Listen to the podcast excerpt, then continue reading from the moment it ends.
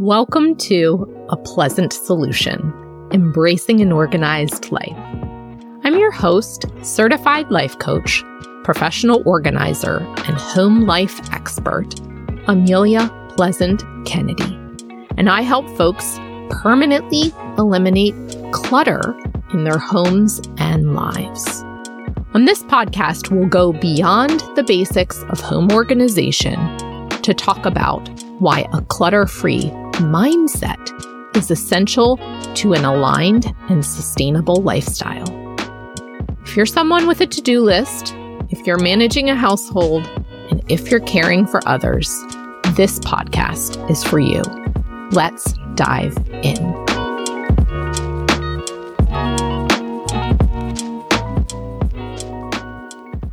Welcome to episode 12 Why You Need Working Hours at Home, too.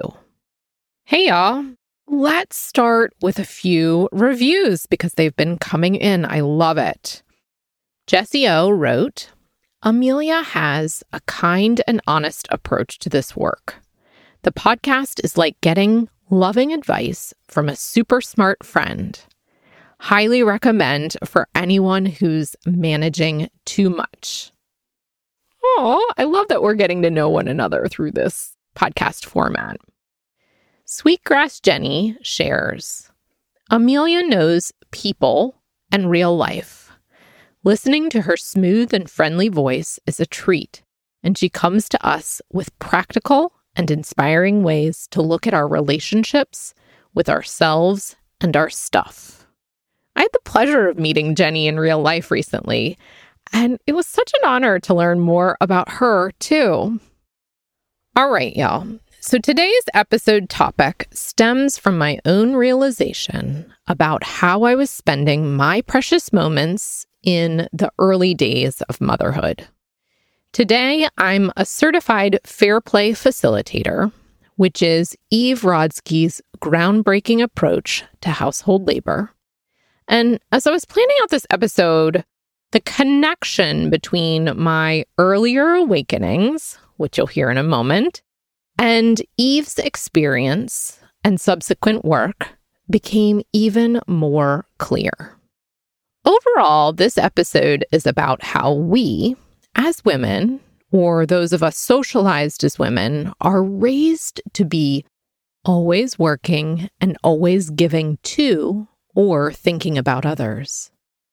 More specifically, I'll share my strategy for implementing a limit on that particular thought and behavior pattern.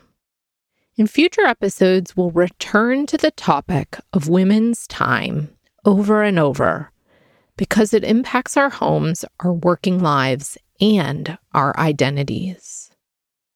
So, to give you a roadmap, first I'll share why the idea of working hours at home is critically important.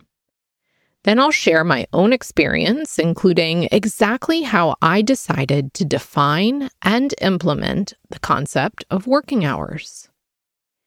Lastly, I'll impress upon you that whether you are an unpaid working mother at home, stereotypically known as a stay at home mother, or a paid working mother, Actively setting boundaries on your working hours around all things home life is truly essential to your mental and emotional health.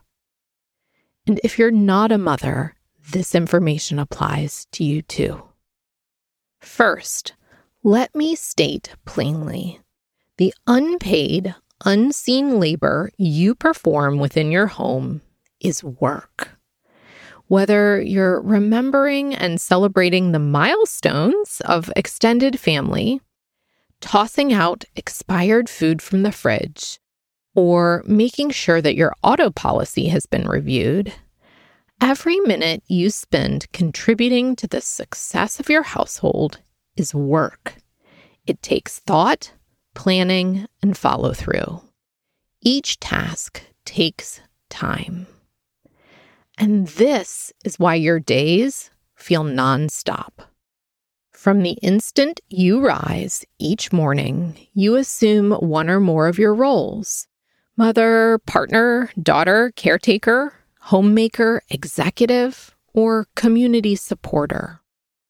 You wear these roles like clothing. You put them on, depending on the context, then you try your best to take them off at the end of the day. The more roles you adopt, the more ways that others see they can make requests on your time. Defining and limiting your working hours will be an additional strategy to add to your toolbox to support this mental transition at the end of the day. Let's better define the challenge that you are facing. I'm sure you know it quite well. As a society, we're raised to believe that women's time is endless. This is one of the central issues, and it's the primary reason defining your working hours at home is essential.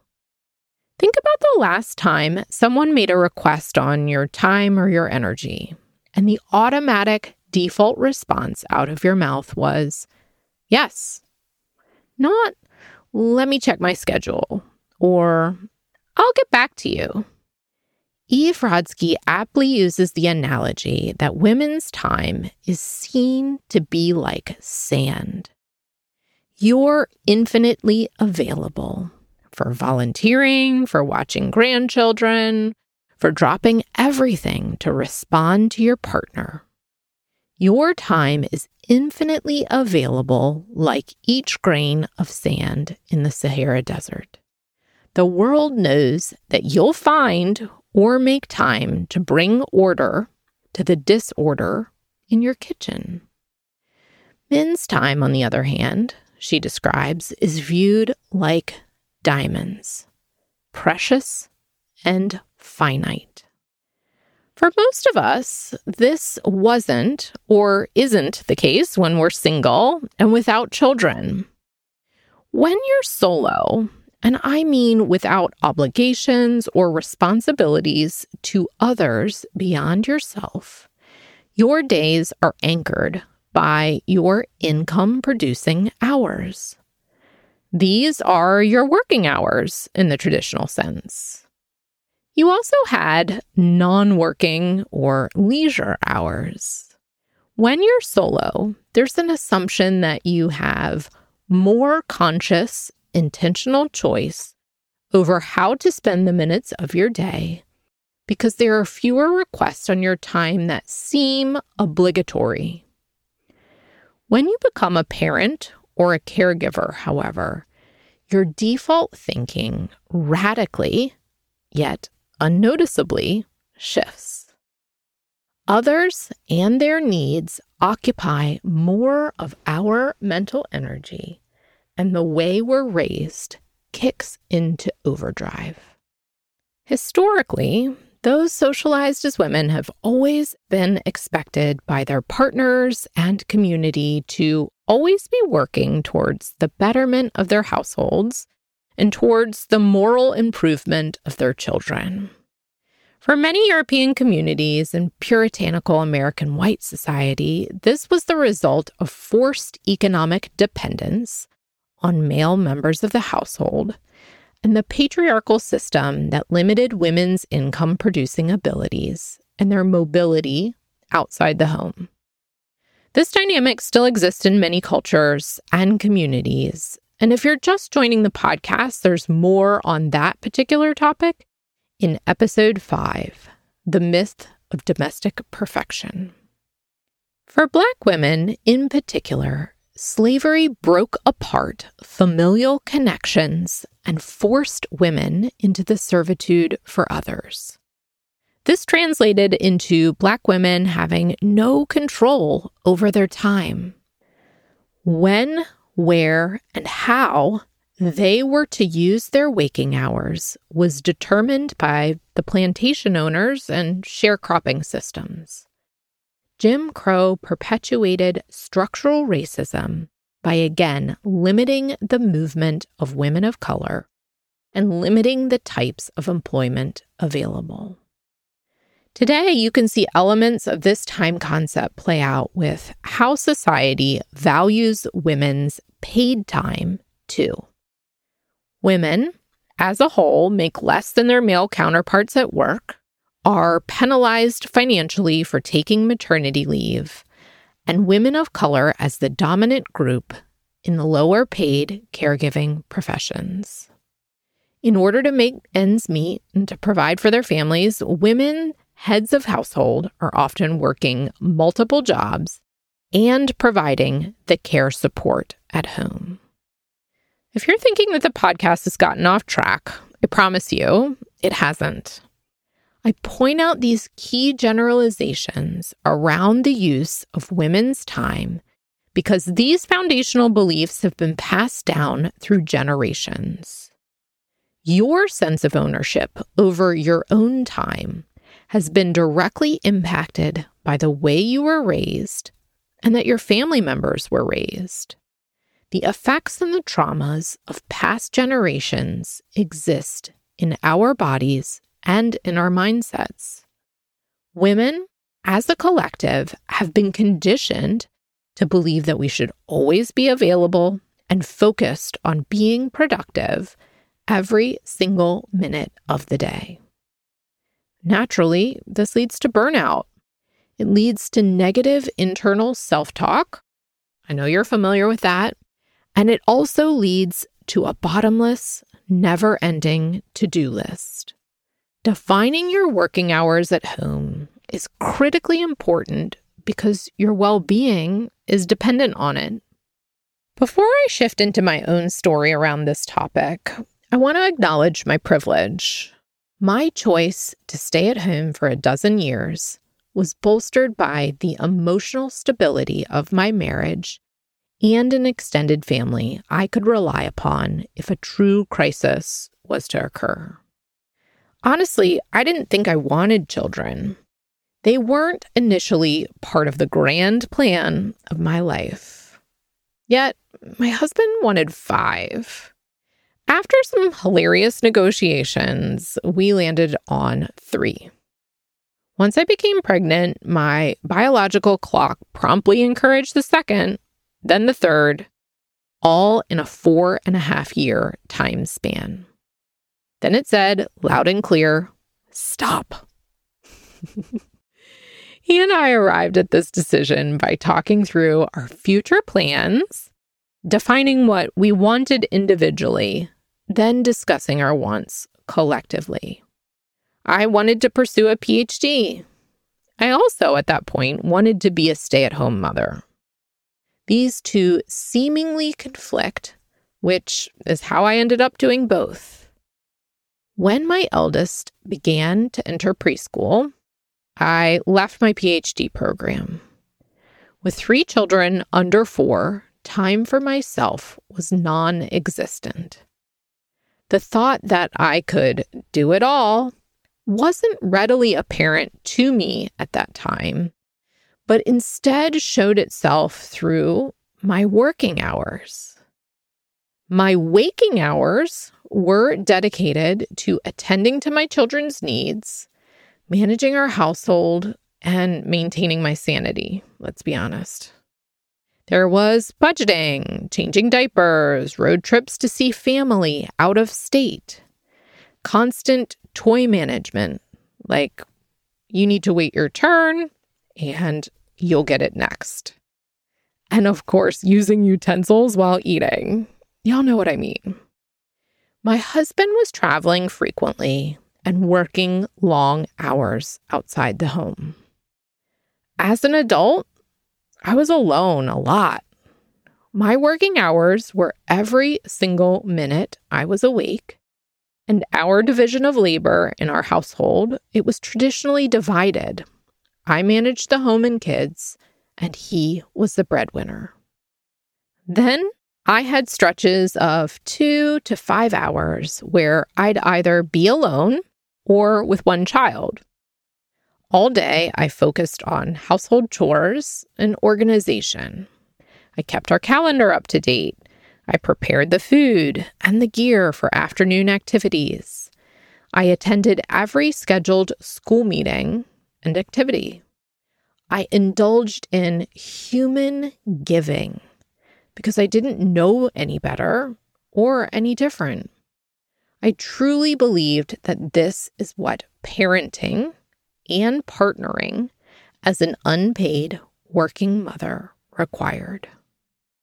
Once the kiddos started going to school full time, I noticed that I felt guilty and anxious about resting during the hours they were gone. I didn't know it at the time, but that's one after effect of patriarchal socialization. Those deeply ingrained beliefs. The guilt and anxiety made it difficult to rest or to do something for my own pleasure. On occasion, I'd read or nap and then second guess how I'd spent my time. My husband, on the other hand, took his downtime and leisure time without guilt or a second thought. I'd be resentful of the ease at which he could rest, then wonder why he wasn't doing all of the noticing and anticipating of what needed to be done like I was. I was exhausted from being always available, and even when I wasn't physically doing, my mental load was churning in the background. This was all until I decided to consciously implement working hours. My first aha moment was when I realized that my children needed my support during specific times of the day. In the morning, wake up until school drop off, and at the end of the school day through bedtime. My kids, my partner, and my household didn't actually need me during the day. I just thought they did. Sit with that for a moment. Now think about it for yourself. There are certain hours of the day when other humans are actually in your space, and there are certain hours when they aren't. This was a revolutionary thought and now I help clients become even more clear about their specific working hours. I realized that my non working hours were while they were at school. This was before I started my business and a key realization that led me to believing that I could return to work. My non working hours were the essential hours for me to rest, nourish my body and mind, and restore my energy. They were not hours that I had to dedicate to children and family. If I did, that would be a choice, not an obligation. These daytime hours were hours dedicated to me, my personal interests, and eventually my business. Just like my husband chose what to do with his non working hours, I had complete authority to do with mine as I saw fit. To get to that point, I had to practice shifting my attention and focus to the framework of clearly defined working and non working hours. With this new framework, my weekdays typically looked like non working hours in the morning from 5 a.m. to 6 a.m. I've always taken time to wake myself up before waking the kids up. Then there were hours working in service of the kids and household from 6 a.m. to 9 a.m. Then non working hours from 9 a.m. to 2 p.m and hours again in the afternoon and evening working in service of the kids in the household from 2 p.m. to 9 p.m. If I chose to spend my daytime, non working hours doing chores or household responsibilities, it was a conscious choice that had an opportunity cost. This placed the ownership and control squarely with me and not others. This was liberating. The guilt and shame around meeting friends for lunch, taking a walk or a nap, or saying no to a volunteer commitment slowly lifted as I redirected my mind towards this concept of working hours and non working hours. If family members made requests on my time during my non working hours, I explicitly shared, I'm not working right now. How could you solve this yourself? Or I'd redirect them towards a sibling or my husband. Most things aren't critical, even though they feel urgent, and could wait until the hours where I was back at work. To recap, both paid work and unpaid work, care tasks, household responsibilities, emotional labor, both things are work. This is the first space of unlearning or relearning I invite you to embark upon. Get curious about the number of hours each day you're currently working. Again, that's paid and unpaid. I'm sure you'll be both shocked and not surprised. Then quantify the actual number of non working hours you have set aside for yourself. If you're working for pay outside of the home, this work is essential to your well being as well. Next, ask yourself the following questions, and I'll put these in the show notes. One, what was I raised to believe about the hours a woman should be working? Two, how are those long held beliefs serving me or contributing to my exhaustion? Three, how could clearly defined working hours give me permission to drop the guilt and restore my energy? This shift is a process and a practice. Your time is valuable, and you're no longer being forced, like previous generations, to give it away. In most instances, it's your inner voice, your own expectations that are driving you to keep up the house, get things done, and be responsible for it all. Trust me, I get it. At first, it will feel equally hard when you start to ease up, to share the care tasks with your partner, to let your standards change. Yet, you're more organized than you think. Looking closely at whether the unpaid tasks you're routinely performing align with your family values is a great way to assess which ones are no longer a priority. Choices are always being made, and you're in charge of all that fall within your realm. Now that I work as a full time clutter coach, I've restricted my working hours even more. I stop working in service of my household at 8 p.m my brain doesn't really operate well after that hour, to be honest. My kids are older, and I invested time in teaching them how to do for themselves when they were younger. The payoff of that investment is starting to happen. My husband and I have practiced communicating about what needs to be done around the house so that he notices more frequently and I allow him to do more things his way. His working hours have increased as a result. Your time is finite, just like everyone else's.